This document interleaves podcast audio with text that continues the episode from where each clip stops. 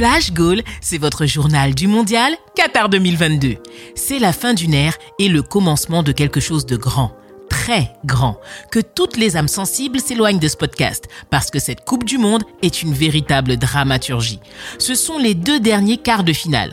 Quatre équipes pour deux places. Commençons par Maroc-Portugal. Clairement, les Marocains sont la révélation de ce mondial. Ces gars-là sont des guerriers et leur parcours dans cette compétition n'est absolument pas à minimiser ou à discréditer. Demandez au Canada, à la Belgique ou encore à l'Espagne. Les Lions de l'Atlas ont mérité honneur respect. Alors quoi de mieux que d'affronter la crème de la crème, une sélection portugaise composée d'énormes joueurs qui font briller la planète football, qui jouent dans les meilleurs clubs d'Europe et qui comptent dans ses rangs le quintuple ballon d'or. Et même si Cristiano débute sur le banc, il fera tout pour emmener les siens dans le dernier carré de ce mondial. Cette partie est définitivement sous haute tension. Les 15 premières minutes sont portugaises. Joao Félix ouvre les hostilités et crée le danger dans la surface du gardien Bounou qui résiste. Les Marocains sont réputés pour être très solides défensivement. Après tout, ils n'ont encaissé qu'un seul but jusqu'ici et c'était un contre son camp.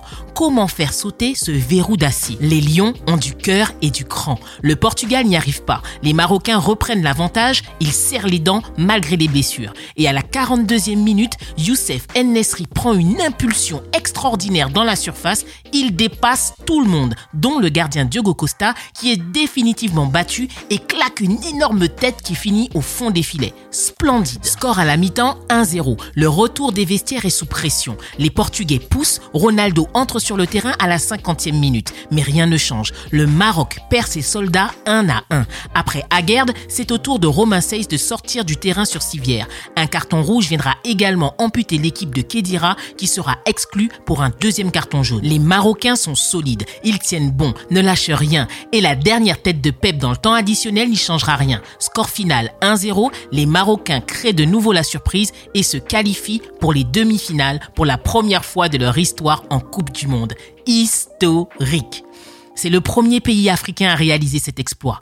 C'est tout un peuple, un continent qui hurle sa joie alors que Ronaldo, lui, fond en larmes en retournant au vestiaire. Des dernières images poignantes d'une légende du football qui s'achève, une page qui se tourne et un livre que l'on range avec des souvenirs plein la tête, mais un goût amer de regret. Dans un autre sport, cette affiche est appelée le crunch. C'est vrai qu'au rugby, ça craque pas mal, mais dans ce mondial, les Bleus préfèrent la finesse, ce qui n'est pas le cas des Anglais, qui eux préfèrent la parodie et le trash talking sur les réseaux sociaux. So British.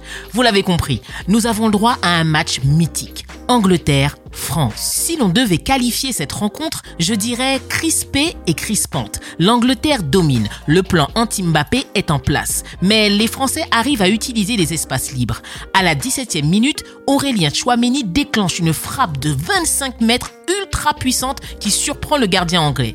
Les Free Lions tentent à leur tour, mais Hugo Loris sort les parades des grands soirs.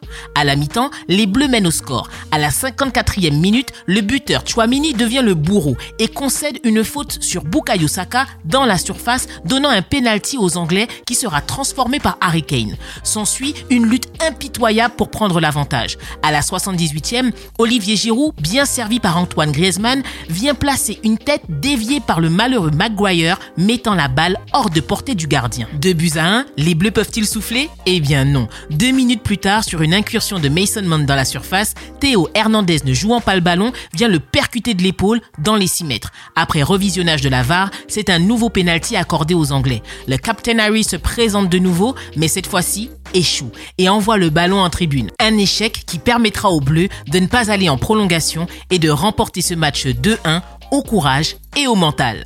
Voilà pour les news en direct du Qatar. Je vous donne rendez-vous pour la première demi-finale dans le prochain épisode de Flash Goal spécial mondial.